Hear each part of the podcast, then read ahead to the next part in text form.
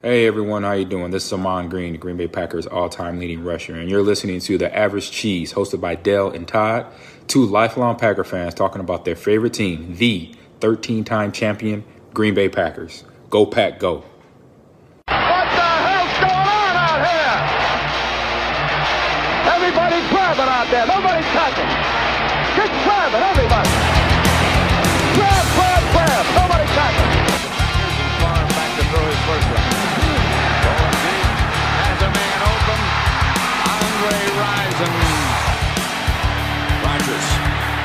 In trouble.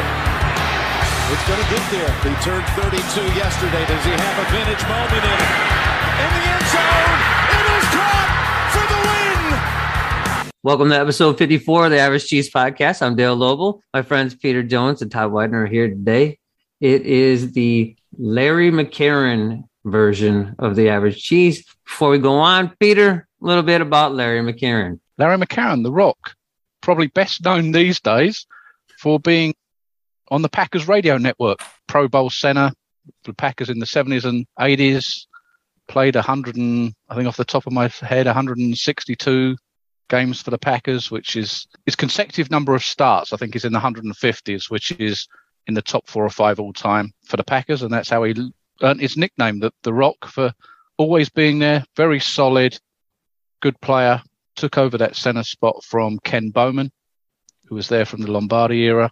And yeah, no, an all-round excellent center, one of the best in the game during the era in which he in which he played. And yeah, like I say, you know, alongside, I guess these days Wayne Larrivee, the voice of the radio, Packers radio. That's how we probably best know him today. But excellent, excellent football player. And Todd, what's his name? Hot Uh, dog finger. Yeah, he's got he's got a hot dog finger. Yes, he does. Well, maybe it's well uh, since it, maybe we should change it to a brat, like a brat finger.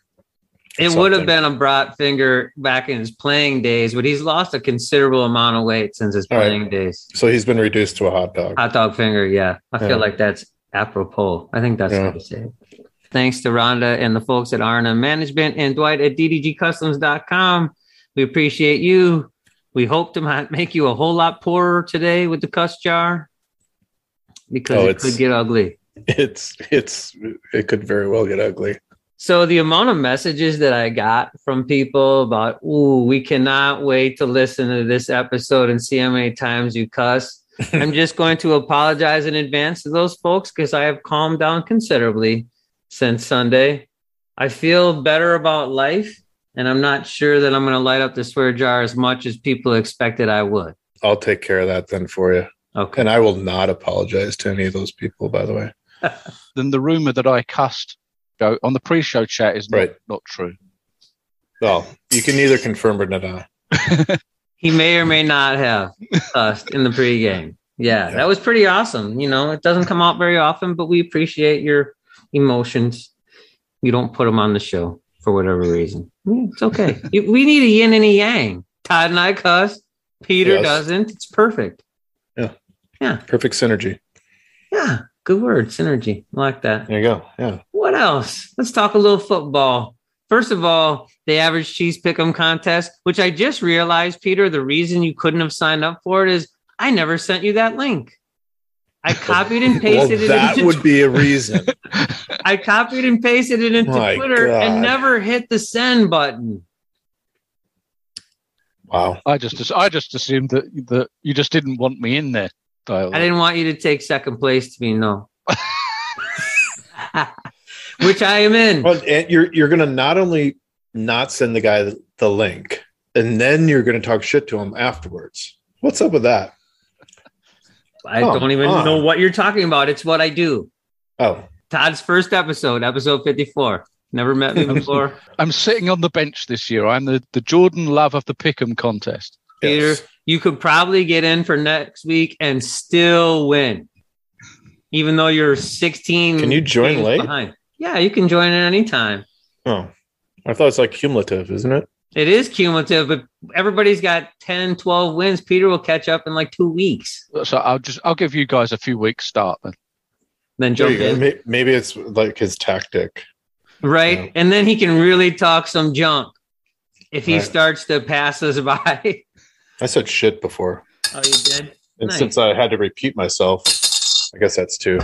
Remember, we cuss for charity. Habitat for Humanity gets richer every time we cuss.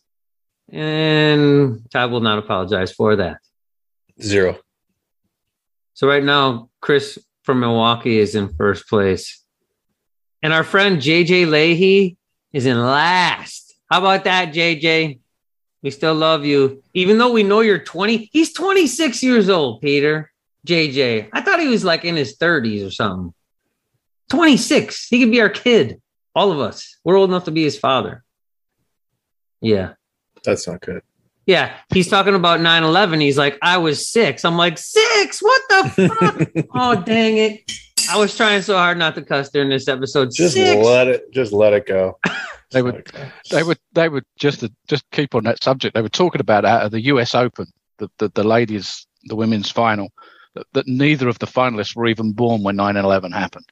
You know, the t- Yeah. it was played on the 20th anniversary, and neither of them were even born. Uh, we had a rough enough Sunday, so let's just get right Yeah. into it. We're gonna forget all the other rough, stuff. speaking of rough days, Yeah, Sunday was an ugly, ugly Packer game. So let's review that ugly, ugly Packer game. Let's just do what we always do. Let's st- try to find some good. There's plenty of bad and ugly we can talk about. We'll start with the good because there's very little of it. Todd, any good on Sunday offensively for the Packers? no, no, Okay. there was not. I mean, uh, I don't know how else to expand on that, but there was nothing. I didn't see one thing. I don't want to steal my bad because there's just like endless things to talk about. But maybe towards the end of the game, when I saw Amari Rodgers come out, that was kind of a bright spot to me. But You're stretching. I mean, yeah.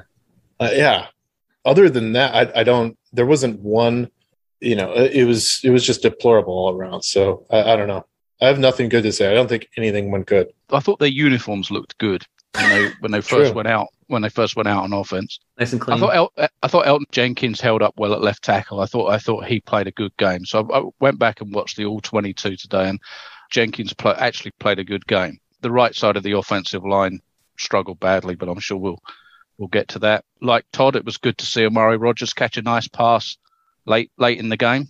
Good pass and a very nice very nice catch, and it was good to see him get get in the game. Other than Elgton Jenkins and a little cameo, I guess, from Jordan Love, who threw three or not three or four nice balls not a lot of good to be said on offense. really tough to find something good when you score three points.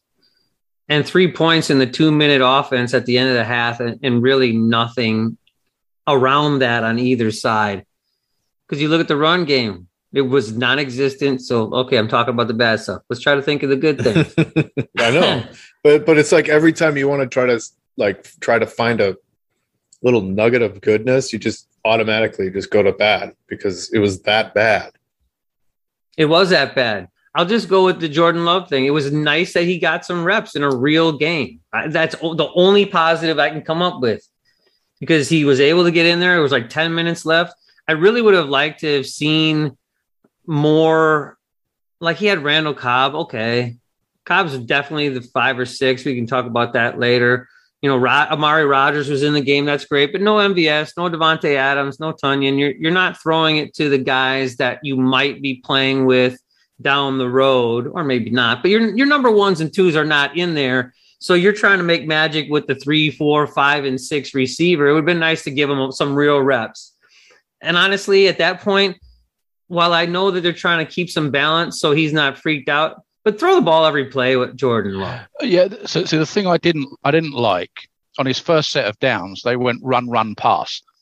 And and I think the thing when you get a young quarterback playing in his first game or his first few games, you you pretty much got to call the plays the defense doesn't expect you to call. So if they're expecting you to run, pass, and if they're expecting you to pass, run.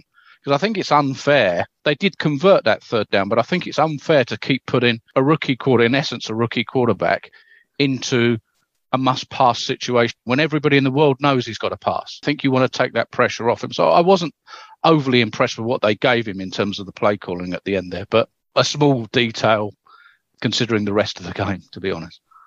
So as we get into the bad and the ugly, remember this is about an hour long show. So let's keep it to maybe one or two bad things. Peter, let's start with you though. A bad, ugly on offense. Just one, please. I'm going to start with the quarterback. I was disappointed in his in lot in lots of aspects of his of his play, but but but in particular when you look at individual plays, he was late throwing a number of passes. So there are a number of situations. There's one particular one where Aaron Jones runs a crossing route and he's wide open, and by the time Rodgers gets it to him, he's got a guy on him and doesn't and he doesn't get the first down. Now last year Rodgers is making that throw, releasing that ball almost immediately, and Jones has gone for 10 or 15 or, tw- or 20 yards. And there's two or three plays like that. There's a play, I think it was on fourth down when Randall Cobb gets open. You know, and he's the one, Rodgers is the one that, that was, you know, all for bringing Randall Cobb back, etc., etc. Cobb's open and he tries to throw it to MVS, which was incomplete. Now, I think they got, they converted on a penalty, I think, on that play. But there was a number of those plays. And then there was a number of plays where there were guys open either in the flat or across the middle when Rodgers threw it downfield. Now, I understand you're going to do that sometimes. You're going to try and stretch the defense, particularly when you've got a speed like MVS. But I think it, it just looked completely out of sync. It looked like, and, and I don't know how much of this we can put down to the off season, and I know lots of people have talked about that in the last couple of days. It looked like Rodgers was completely undercooked.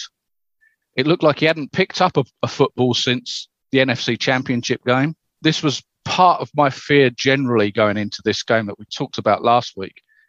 Nobody having played in the preseason, that they would come in undercooked, and, and and I felt they did, and I felt that Rodgers in particular, it made him look really bad. I mean, that's about the worst all-round performance that I've seen from a sure Hall of Fame quarterback. Todd, before you go, I know exactly what pass you're talking about to Jones. Jones is coming across the middle. By the time he gets the ball, he's like seven yards from the sideline. there's nowhere for him to go. He is going in the direction of the sideline. He tried to make a cut. I thought that was a shit spot, by the way, on that play. I thought he was closer to the line. I know exactly what you're talking about. He throws that ball a half a second earlier or a second earlier. Now Jones has the ability to turn the corner or make a move on that guy, and he's going to get far more than he did. So, Tyler, let's go to you the ugly from this oh, game oh, offensively? I don't really know where to start. I think I'm just going to bounce all over the place, but I will agree with Peter in that. I mean, the stuff I saw from Rodgers easily was his worst game of his career. It was the worst offensive, well, maybe not the worst offensive, one of the worst. Rodgers looked hungover to me. His eyes were bloodshot. I mean, I'm not even like, I'm not even fucking kidding. Like when I say that, like he did. There was a couple close ups of him. I was like, that dude have a long fucking night or what? I mean, it, it looked like it.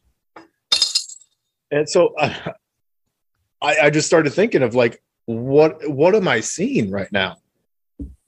Uh, honestly, like, what am I fucking seeing right now? And then I see his eyes and I'm like, huh, maybe, maybe that was a late one. I, I don't know. So overall, worst performance that I've ever seen out of Aaron Rodgers. Worst all the way around. Some of the throws, the especially the deep pick I mean, that was really uncharacteristic. How he thought that that safety was not going to come or didn't see that safety edging over there. I mean, you don't see him make throws like that ever. So that was, he was just absolutely across the board terrible.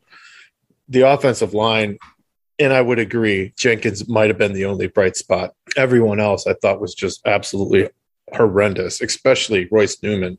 He doesn't belong out there. I don't know what the fuck that guy was doing out there, but he was fucking getting crushed. I mean, left and right, um, literally almost every single play was Royce Newman. I, and I don't, I was kind of wondering why isn't Runyan starting when he had, you know, game time from last year?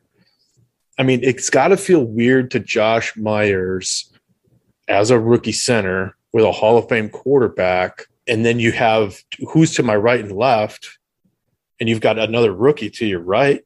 I don't know, man. I I don't evaluate those players, but man, I, I was shocked to see him and he fucking sucked. He was awful. And the whole line collapsed around that as well. So overall, even though Jenkins might have had a good game, the, the entire offensive line, I think, was absolutely terrible. And probably, gosh, I could probably just keep going. But the the other thing I saw that looked, and maybe this is a co- more on the coaching side, but it, it, it dealt with like MVS I just felt like the situations they were putting him in and the the types of routes and stuff, these short yardage things, that's not his job. That's not his job. That's that's not what he does. Why is he why is he doing all this shit? Like there was a quick out, there was like all this other stuff that was going on with him, and it just looked like that just like appeared weird to me. I haven't seen them use MVS in that capacity before. So I was a little bit confused by that. In addition to the fact that Lazard's your number two anyway, that's his work. And you you wanted to get Cobb back. That's his work too. Let those guys work in the middle and on the inside, and you you do what MVS does, which is get downfield and fucking catch the deep ball. But that looked weird to me. Either of you guys think that? Yeah, no, absolutely. It looked like square pegs in round holes. It was. It's. It's very, very odd. You know, we know what MVS's strengths are: is speed down the field, its ability to stretch the field, and and then, like you say, you've got those other guys. You've got Lazard. You've got Cobb. Those guys were pretty anonymous for the whole game. Yeah, and, I- and it's very, very strange. It was very, strange. confusing. It just was really weird. I thought it was like, didn't we learn our lesson last year? By the way, I just recycled my quarters through my jar. I don't know how many that is. And I'm not done on the offense. Okay, well, let me go for a little bit while you recycle your quarters because you're. I did. out. I, I I already ran out. I had to recycle. First of all, I want to believe that LaFleur was playing chess with the whole MVS thing, where I'm going to run MVS on routes you don't expect, so that when he goes deep, he's blowing by somebody. But I honestly don't think that's what it was. You can run variations off that stick. So he doesn't have to run curls and things like that. Like he can run different routes and still be effective. Everybody else on the wide receiver room is more effective doing that than MVS. Every other guy.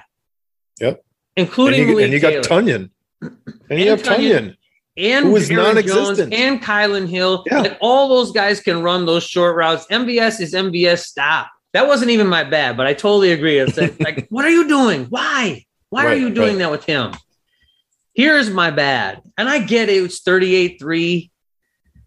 AJ Dillon, four carries, 19 yards. Kylin Hill, five carries, 14 yards. Aaron Jones, five carries, nine yards. Randall Cobb, one for one.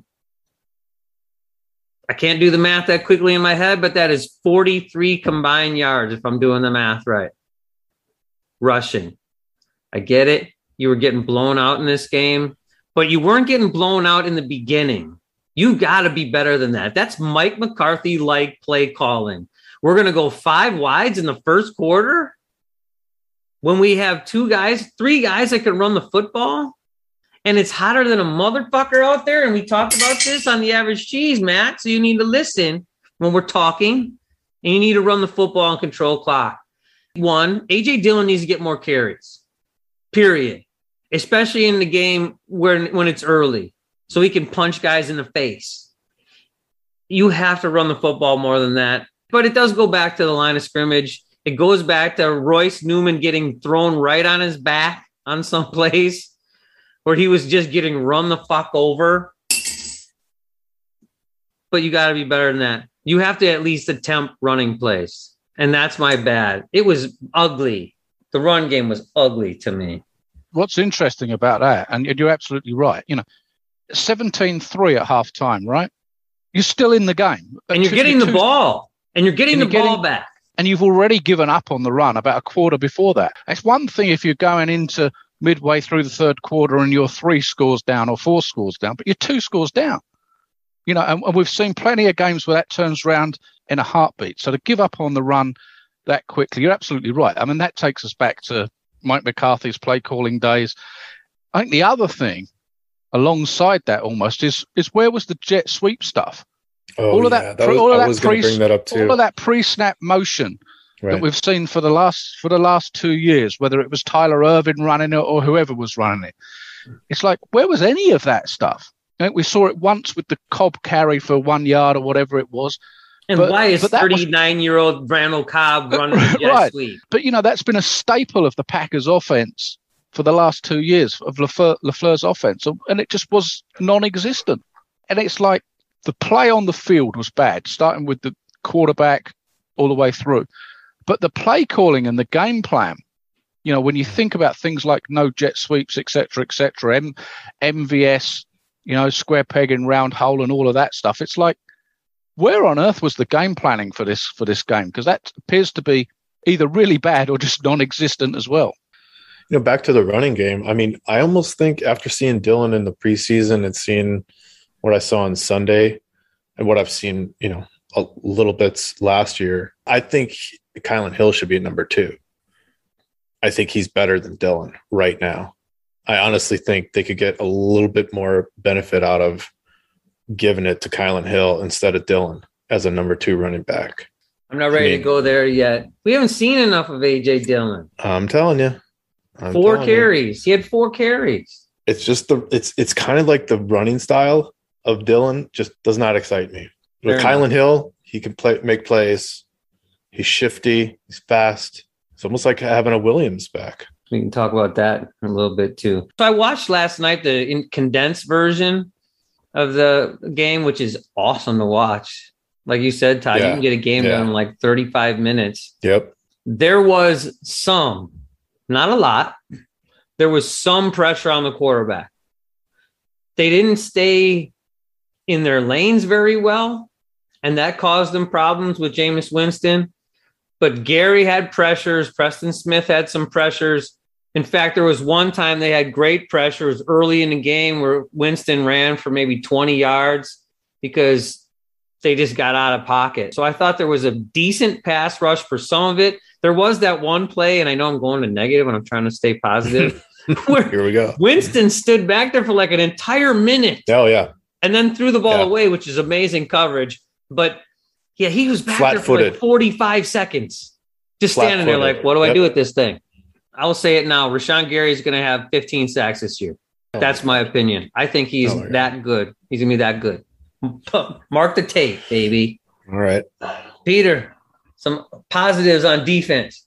I thought the pressure was generally okay. I, I wouldn't class it as much more than that, but I think it was okay. I thought the back end of the Packers defense between the 20s held up pretty well. It didn't hold up so well in, in the red zone. You got different stuff going on. You got different packages and stuff. So I thought, generally speaking, uh, Jaire Alexander and those guys held up well. There was the bad play by Kevin King, but we're on the good. We're on the good stuff. so I wasn't. At the end of the day, the, the Saints' offense was pretty much on the field for most for most of the game. So I, I thought the defense wasn't as bad as it appeared to be. I think in the early going. My concern about the defense, and this is where you know, I nearly went off on one during the game on Sunday. Is it looked to me like it was more passive than last than last year's defense. Occasionally they played press man coverage, but quite a lot those corners were off. Kevin King was playing. I didn't see too much in terms of sending pressure on Jameis Winston from the linebackers or, or the safety. So no, very little in terms of you know sending five or six or seven guys off passer. It looked very, very passive to me. Um, they allowed an extraordinary number of third down conversions, you know, because they were playing nine or ten yards off on third and six, and that and that kind of stuff again. And so all of this talk that we've had uh, over the summer, I don't know where it all started about this being more aggressive. To me, it just wasn't any of that, and it, I, I found that extremely, extremely disappointing. But I guess I've lapsed into the bad stuff. So over to you, over to you, Todd, to find some good stuff. to find the good, huh? Okay. Um, there, I, I thought there was a, a couple. I'll, I'll, try to remain as positive as possible. Jaire, of course. What more needs to be said? He's he's right back to.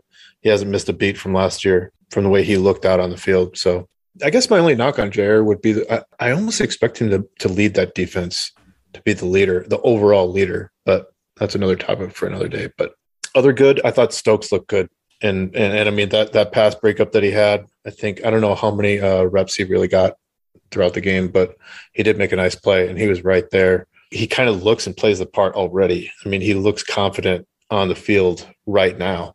So I wonder how short of a leash either King is on or how they shuffle the deck there in, in the secondary. I thought Preston Smith looked better. He had a decent game. I don't know what his where his numbers were at, I thought Preston Smith looked looked pretty good. Obviously, Za'Darius Smith. I don't know what the deal is with his injury. They're keeping it real hush hush, but he didn't get the amount of reps. But when he was in there, he was effective, and he had a completely horseshit call for roughing the passer It was pretty bad. Other than that, uh, Z Smith, um, Rashan Gary, hmm, sure, he well, he wasn't bad. So, uh, but yeah, I, I think that was it for me on uh, on the positives. The amount of cuss words I had after that Za'Darius Smith penalty just dropped the entire amount of quarters I have in my house into the jar. I actually got up out of my seat and cussed. Like it was so bad.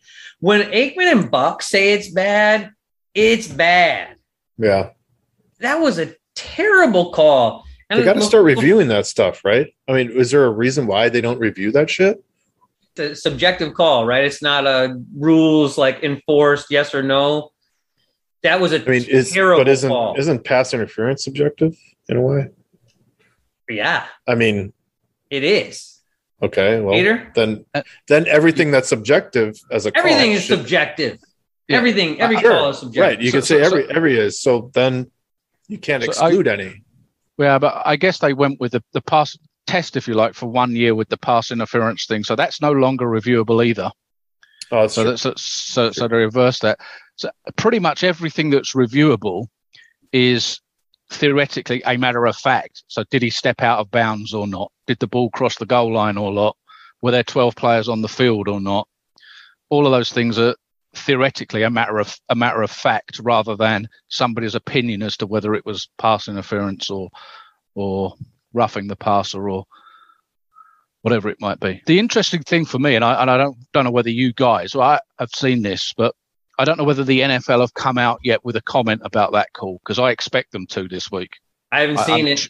Maybe when they review the stuff on tomorrow, um, I would expect them to come out and say that the, that the officials got it got that wrong bad. It was like a Clay Matthews call. He used to get those yeah. calls all the yeah, time. It was absolutely. worse. It was yeah, it was worse. bad. I mean, but you would think too is like here's another point, right? The NFL is so worried, and and there's so many. I mean, you remember watching football in the '80s? I mean, quarterbacks used to get annihilated, spearing to the head, to the face. It didn't matter. Uh, you know, horse collars. It didn't matter. Just throw them around like a rag doll, right? I mean, the NFL has taken decades to protect quarterbacks. Why wouldn't you review hits on a quarterback then as a penalty if you're trying to protect them overall? It's just another thing you could do. Whatever. Yeah. I mean, I, I think it was ludicrous. I, it's difficult to tell, and, and they didn't run enough angles for me as to whether Darnell Savage actually caught that ball or not. Um, oh yeah, because it looked it looked like a trap. I'm not I'm not certain. Yeah. I think I don't think you could think see it, it, You could you could see it well enough. So it may not have stood as an interception anyway. But you know, had it been a closer game, and even at that point, you know, the game hadn't totally gone, but had it been a closer game, I think we'd been more, more, even more upset about it because it was a shocking call, absolutely shocking.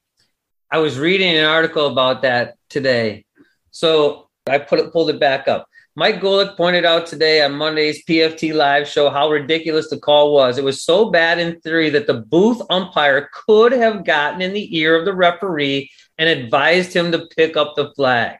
Well, why didn't he? I don't know, but that I didn't know that was a possibility. To be honest, I did not know that that was a thing. So Go say ahead. that again. Who is the person? Mike Golic can... was talking about it. Former ESPN guy. No, I know, but who's the referee? You said the head referee can make it's, pick up pick up the flag. It says the real purpose of the sky judge or booth umpire is to um, give field officials the benefit of images and angles that everybody else sees. Huh. Well, what in the actual fuck then? Like that was the, it was the absolute epitome of what you're supposed to do. He landed off to the side. He didn't keep holding on to him on the way down. Like all of those things are resulting from that whole Clay Matthews mess. Because Math, well, Matthews didn't hold on on the way down either. But like it all came from that. Yeah. The NFL has to say something about that. They have to come out and say, we missed that call. They don't have to, there doesn't have to be any retribution or anything like that. They have to come on and say that was a legal hit. And then they should say, and Darnell Savage did not catch the football, so they can save a little bit of face, even though I think he did, even though the point of the ball hit the ground because he had control. That's another rule they've had come out. I feel like it was an interception, but of course, I'm a fucking Packer fan, so I'm going to say that. But even my non biased part of me thinks that was a catch and that was not a penalty. And I'm sorry I'm yelling. So I'll take a step back. but I'm mad. Dang it. Where are we anyway? I, I- don't, I, I've I feel, I feel like I was I feel like I was being yelled at, and I and I was Yeah. just to remind you, Dale, that I wasn't the referee, that the umpire that flag. I was, Was I looking right at you, Peter, the whole time? I'm so sorry. I'll go and get my zebra uniform on. Okay? Then I'll just start cussing. God, God damn it, Peter. Anyway, I think we were talking about the good, actually. Oh, there we go. Digressing over to the bad. Yeah. Let's go. Talk about the bad, Todd. Start with anything.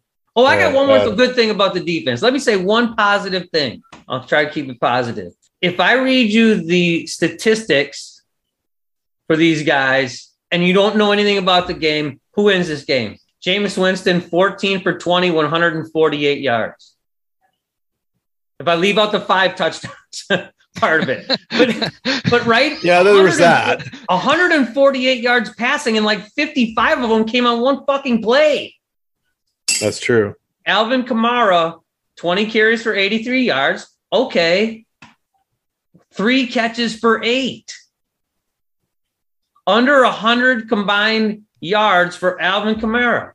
Two catches for 72 yards. Deonte Harris was the best receiver on the field for New Orleans. So no one went over 100 yards rushing. No one went over 100 yards receiving. And Jameis Winston didn't even reach 200 yards passing. 100, not even 150. Yeah. You think you win that game, right? You hear those statistics. So was the defense bad? I don't fucking think so. I have to say that. All right. I- Well, On I'm to the bad, Todd.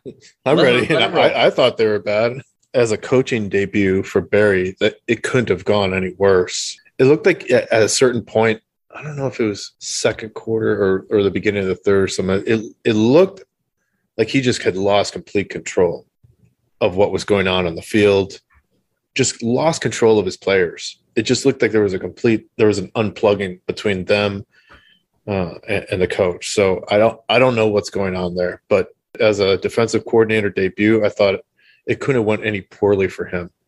Um, what you know, the different schemes and stuff that he was trying to run, I thought nothing was working. So um, you know, all, end of the day, it all falls on his shoulders. Lowry and Lancaster, I'm not even going to spend any time on them actually, or even one more word um, because would have to recycle a lot of quarters.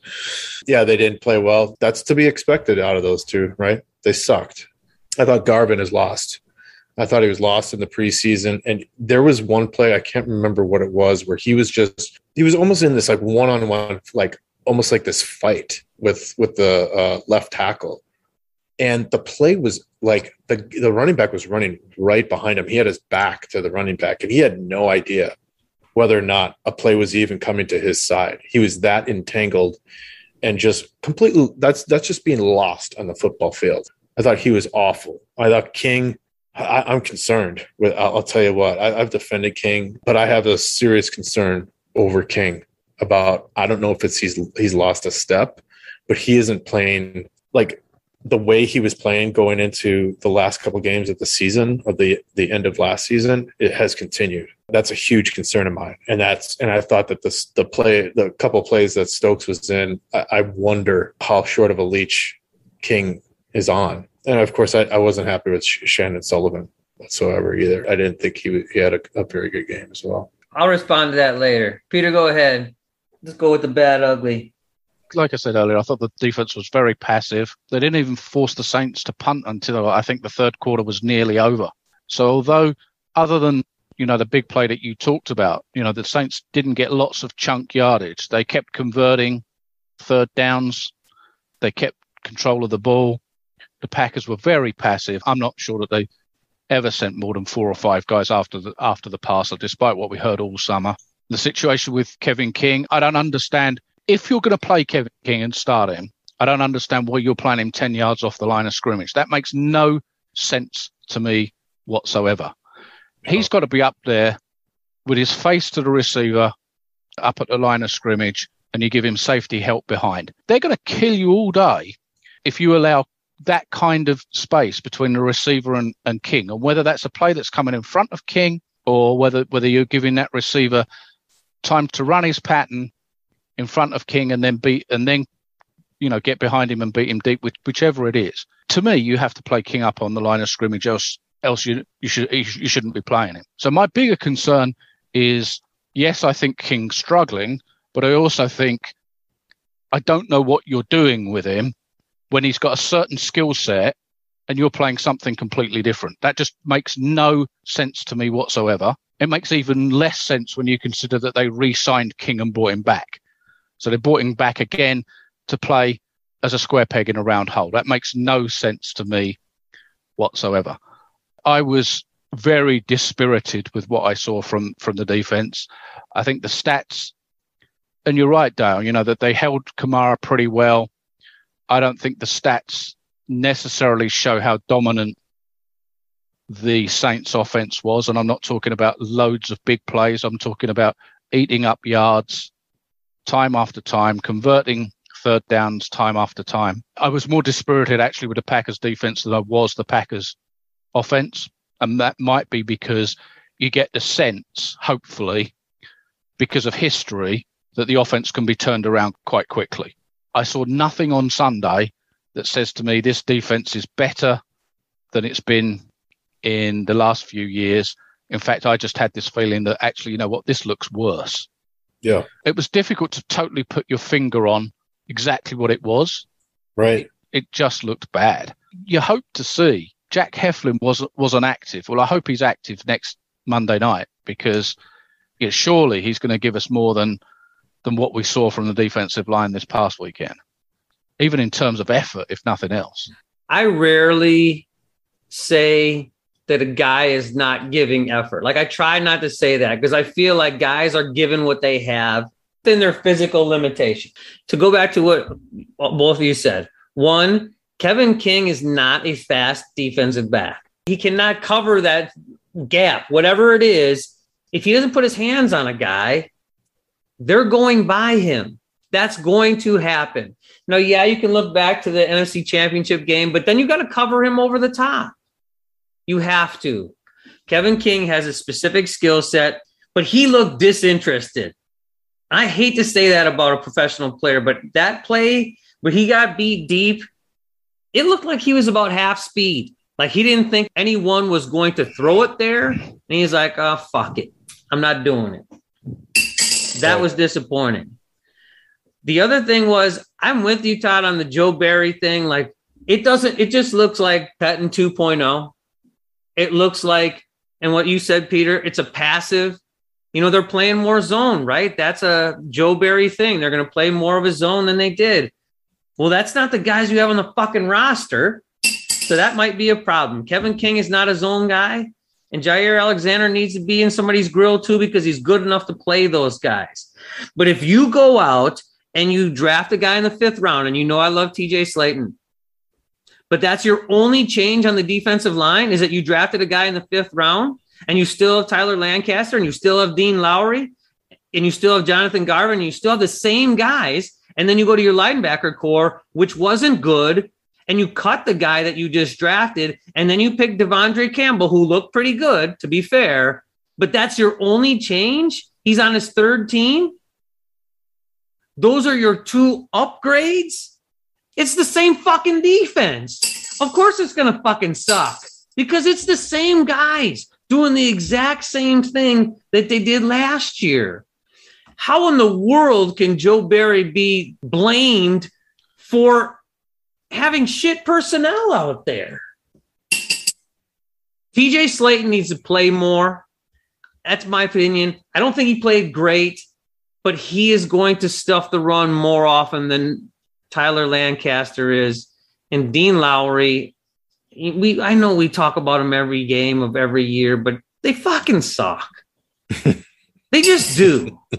Jack Heflin needs to fucking play. I'm so sorry. I really plan on not cussing in this Do not apologize. I don't know what you're apologizing. Jack Heflin needs to play because he's going to give you what he has. Yeah, and that's exactly the point I was trying to make. I wasn't necessarily trying to question the effort of other guys. I when am. talked about, when I talked about Heflin, he's an all-out effort, non-stop motor. Is going to give you 110% on every play, even if he doesn't have 110% to give, he's going to give it. And we've seen no upgrade in terms of in terms of the players. Perhaps TJ Slaton will be in time. You know, we all like that draft pick, and we've got to give him give him some time. But when you're playing pretty much what you had last year and what you had the year before, and that's what you've just touched on, Dale. When you do have the opportunity to get a Heflin in there, and I'm not saying you know he's the second coming of Reggie White or anything anything remotely silly like that. But when you've got a chance to have something different in there, if you keep doing the same thing, you're literally going to get the same results, aren't you? And and and at some point, you've got you've got to get get those other guys in there and give them a chance. Now, maybe they felt he wasn't quite ready this past weekend. There's a reason he's on the roster. Whoever they are, there's a reason they're on the roster. You need to give them the opportunity. From what we've seen, albeit 60 minute play, you know, there's nothing in there to excite us about what we saw personnel wise. Um, you're right about Campbell. I thought Campbell was was solid, and again, you know, you just hope as the season goes on that that that he'll get better, and we hope that in essence that the whole game was a just an aberration. But I was throwing pennies in my swear jar on Sunday, and that's that's unusual for me. It was mostly around the defense, and again, just to reiterate the point, that's because I think the offense, from historically, we know they can turn that around, but the defense just looks like, as you said, Pettine 2.0 or heaven forbid, even worse than that. So the special yeah. teams wasn't abysmal. There's your positive. Even if the special teams had been abysmal, it would still probably have been better than the offense and, and, and defense. So, so, so, yeah. they, so they, there wasn't a high, you know, a high bar for them to get to get over. But it was, you know, the special teams was it was solid. Nothing to write home about, but it was it was solid enough. But Jorquez or whatever the fuck his name is, he got a workout in for being. He did. He was like, "Shit, man! I, I thought I was going to the Packers and just yeah, I'm never gonna have to punt fucking the ball ride it out." I punted like fucking eight times out here. if did. anyone, if anyone is fucking sore, jeez, here we go.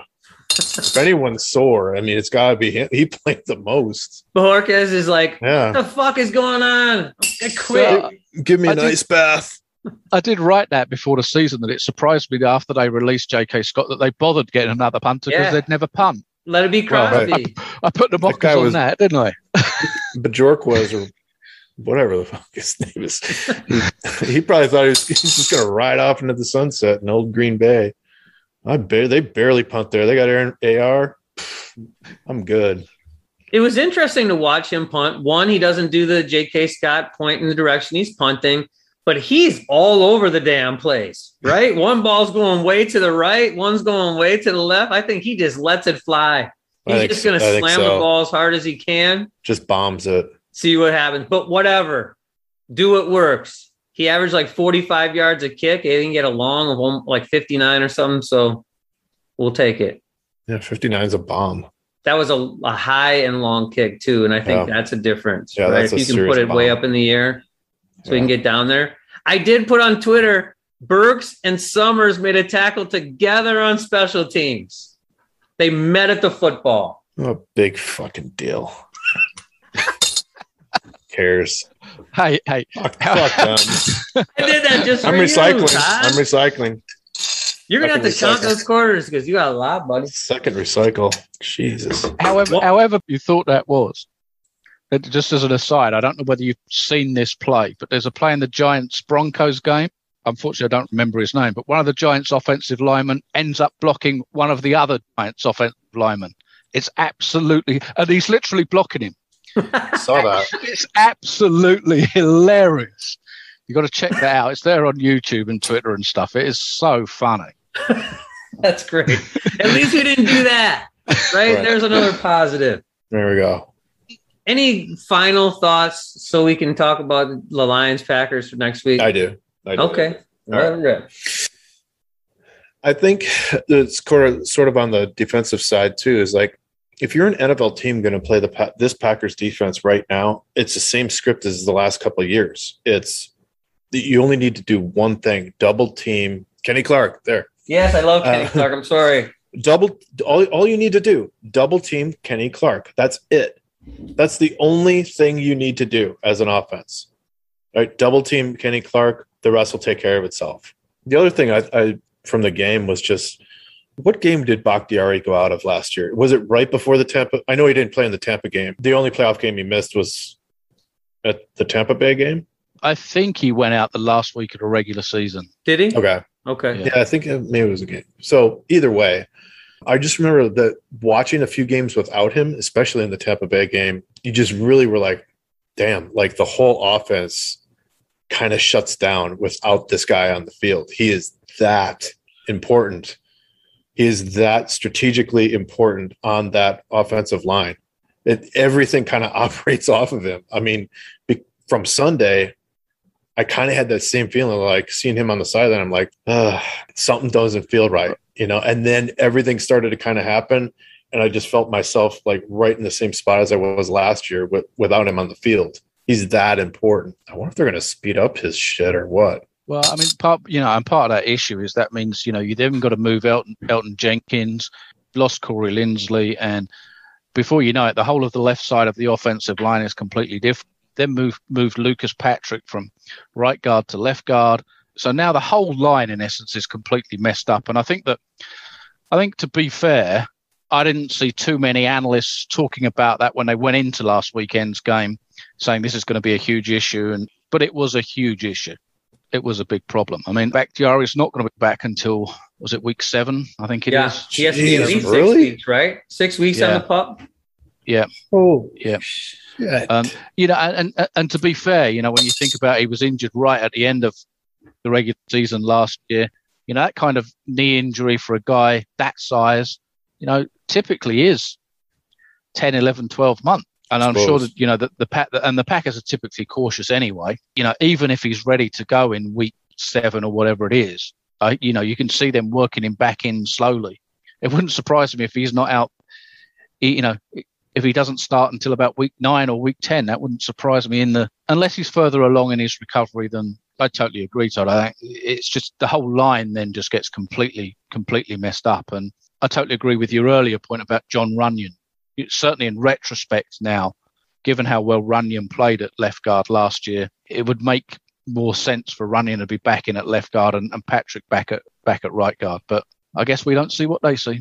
If you look at the line, it's an almost completely different offensive line than last year. Every position, Elgton Jenkins, granted, in the last game played left tackle, but minus that game, it's all new guys. Patrick being on the other side, like those offensive linemen always say, it's like wiping your butt with the other hand. They're not used to being on that side. You know, their steps are different and they they aren't gelling, clearly. This looked like the Packers thought they could roll out the footballs and win this football game. That's how I read it. That's the whole demeanor of the game. That's how I felt when I watched it. Like, remember that New Orleans was one Jared Cook fumble possibly from playing the Packers in the NFC Championship game last year. That's a good football team.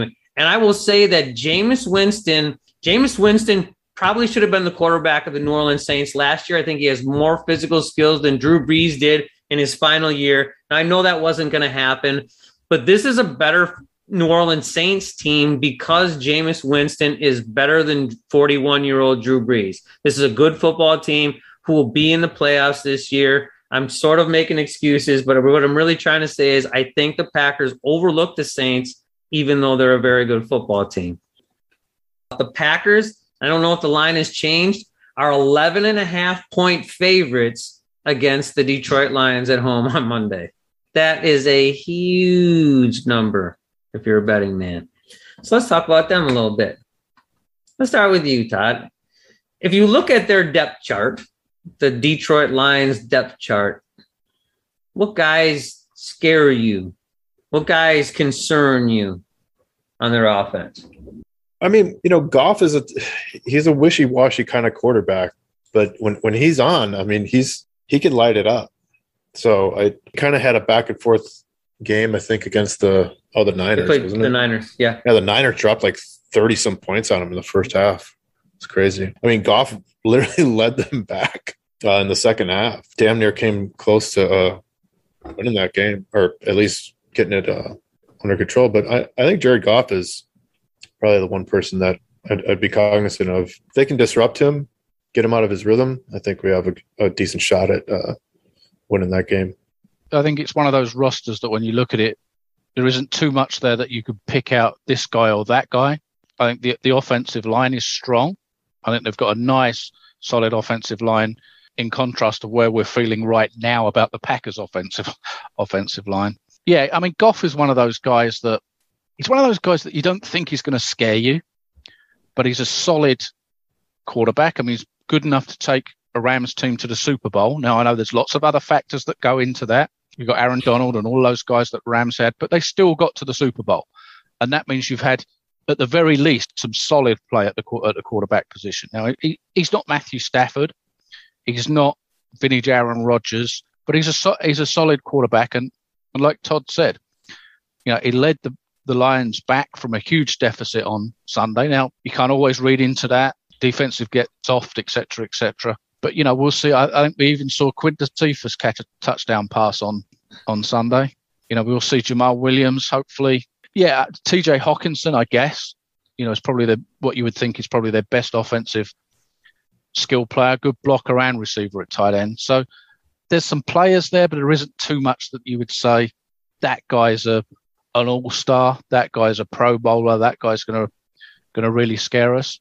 The people that scare me, not because they're elite talent, but is the guys you just talked about, Jamaal Williams, who we know what he can do. He's not going to be shifty, but he's to He's solid and he's a good player. And TJ Hockenson, because the Packers have not proven that that one they can cover the tight end. They couldn't do it last year. They couldn't do it on Sunday against the Saints either, and they couldn't stop the run. There's D'Andre Swift, who hasn't done anything great, but they can run the football probably behind a decent offensive line. And if Goff throws it to the tight end, we don't have an answer for that. So those guys really scare me because of the way the Packers are playing. Jeff Okudah is out on injury reserve, so their defensive backfield is going to be terrible. Onwuzurike is questionable. And the one receiver that might have been okay, Tyrell Williams, is in the concussion protocol. So they are not 100% already after week one. I don't know that anyone scares me on that team. But do the Packers look past Detroit like they did New Orleans? That scares me. That part I worry about. I'm asking myself today is this a must win game for the Packers? You, you, know, you would expect to, all things being equal, for the Packers to beat Detroit. But with the 49ers, and Steelers coming up next, you'd hate to be going into those two games at 0 and 2. Now, I know it's early in the season. I know there'll be 15 games to play after this one. That would be a, a, not a good place to be. So it's really early in the season to ask ourselves the question is this a game the Packers absolutely have to win? I say yes to that. I 100% agree. You got to win the games you should win because there are a lot of, we talked about it before, five, four, five, six losses. Like there are games on this schedule that look like losses. And to be fair, I thought the Saints were a win. So I'm already a game behind where I thought they would be. Yes, to me, this is a must win game because you got to win games you end up within the division one because it might be a dogfight if the Packers don't play well and two, it's the Lions and they fucking suck. So you got to win that game. It's like you guys are reading my mind the the whole time. Uh, there has to be a sense of urgency. I mean, that has to be. Like, I I hope that hopefully, you know, LaFleur grabs this fucking team by the ear and gets in their ass this week. And and and I don't think this. You know, I didn't really enjoy Aaron's comments after the game. Like, oh yeah, you know, it's just one game. We got we got the whole season to go. And it's like, mm, yeah, but it was a really bad game. Yeah, and you shit and, the bed in that one game. Right. It's, it's all going to matter how they react to this. There's got to be a sense of urgency and effort. And I, I agree. Uh, the, the effort level just didn't seem to be there. The intensity level was low. I mean, I got to throw that onto the coaches. Get these guys ready. Get them hyped up. Get in their ass. There has to be a sense of urgency. Like this game is huge. I don't even care if it's the Chiefs or Detroit. It doesn't matter. This ha- this is a must game win for them. If they were to lay another egg on Sunday and drop to 0 and 2 with the 49ers and Steelers coming up the next two weeks, this is a team that could easily start 0 and 4.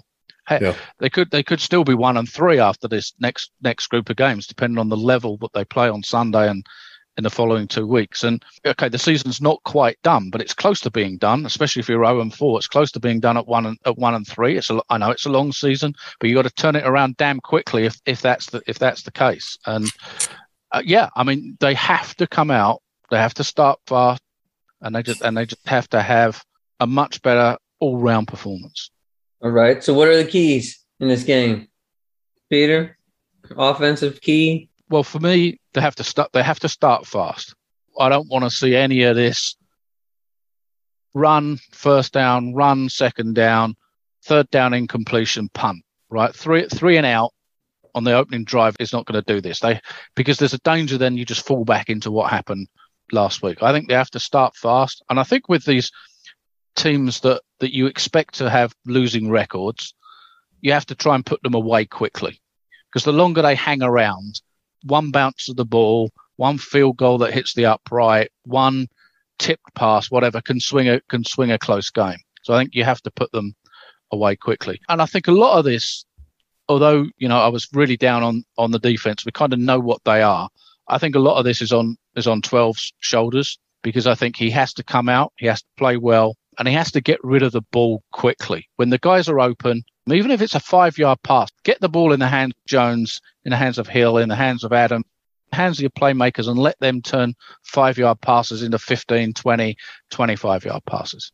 Offensive line, they got to play better. They got to figure it out. And I, I'm not anticipating seeing a roster change. So I'm I'm expecting it's going to be the same lineup and this and the same people in the same spots, which I don't agree with. Royce Newman's got to figure out what the hell he's doing out there on a football field. Start playing like like a man. Like th- this is the pro level, buddy. And you got 12 back there. You got a bunch of all pros in, in the backfield. You got to get it going. You know what I'm saying? So to, to me, the offensive line has really, really got to figure it out. I think what you said before. I think Runyan should be at left guard. Patrick should go back to the right side just yeah. for now to protect Myers from just being a rookie. Do I think he's playing poorly? No, but you got to protect that guy so that he can play to his ability level too. I don't understand the rookie and then Patrick moving to the other side. I guess you put your best five out there, and that worked for the Packers last year, right? There was a lot of shifting and moving and guys playing in different positions. And maybe that's why they did it this time. They're like, well, Patrick can move. Like he plays played some left guard before, so let's throw him out there. Maybe that's the idea. I don't know. My key on offense is not only to start fast, and I don't think I've ever said this before. I think they should pass, pass, pass, pass, pass, pass, and pass some more. I think they should do old West Coast offense, get Rodgers in rhythm, start throwing five, six, 10 yard passes so that he feels back in sync. I don't think they should run the ball at all, especially with Okudah being out. That's like a JV defensive back room. I think you just throw the ball until they stop you and then go balance. Once you're kicking the shit out of them, then you can start balance offense, start running the football. Key on defense. I know they're always the same, but go ahead, Todd. What's your key? Linebackers linebackers and linebackers. I I don't think that the linebackers had a, had a very good game on Sunday myself. I wouldn't say terrible, but they need to take control of the field. Like those guys need to be dominant. They need to start getting in, in guys' ear holes.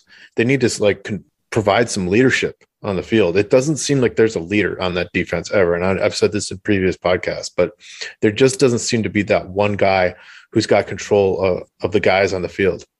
And I think it, it, it's it speaks to the linebacking play. It's weak. It's a vulnerability on the defense. It it has been the last few years, and it still looks the, the same to me. So those guys need to step up.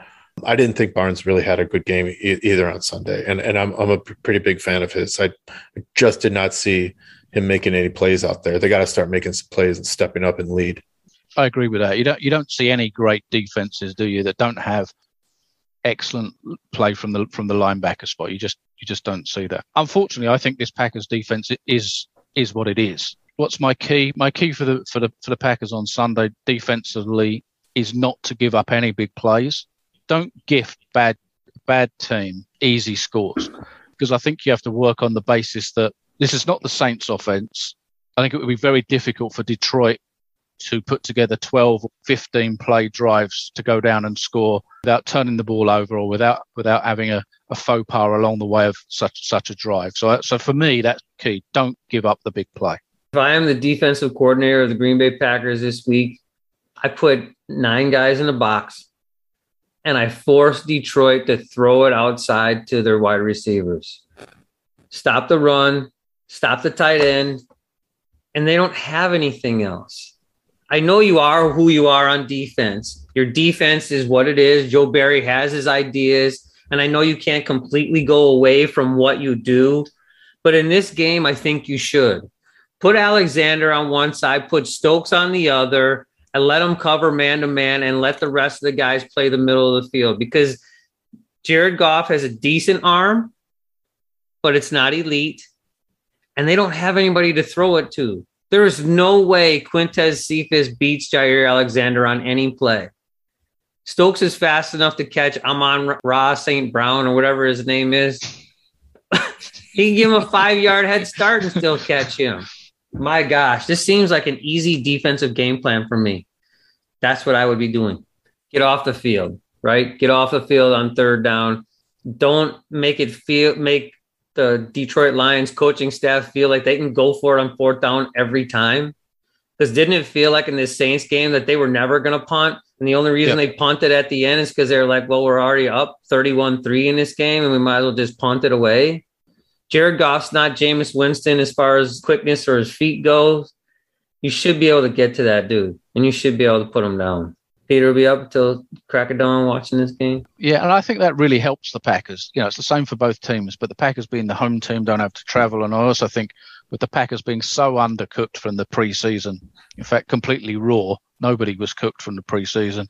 That helps the Packers. I think that extra day helps the Packers a little bit more than it helps the helps the Lions and, and as you both said, absolutely must win game. If, if we're sitting here next Tuesday and the and the Packers are 0 and 2, it's difficult to see where this season's going. And I know there's there'll still be 15 games to play, but holy moly! Todd, any final thoughts? I think I've said what I needed to. I'm, I am up to was it five dollars? No, six dollars and twenty five cents. I think it was. I'm proud of you. Proud of your Thank you. efforts today. Thank you. Appreciate think it. I brought my A game. You did bring your A game. It's almost your A plus game. I don't know how many was quarters I have easy. in jar, but I put on Twitter. I asked people what the if it was over under ten dollars in cuss words for the episode. Folks, if you bet the over, if you took the over, we are definitely over. Yep. Peter, did you bet the over? I bet the over. I knew I could trust you two guys. Awesome. And I really tried. I really try to hone myself in, but there's just times I can't control myself. All right. So I have no closing thoughts. So thanks for listening to episode 54, the hot dog finger episode. Go Pack Go. Go back, go. Go Pack, go.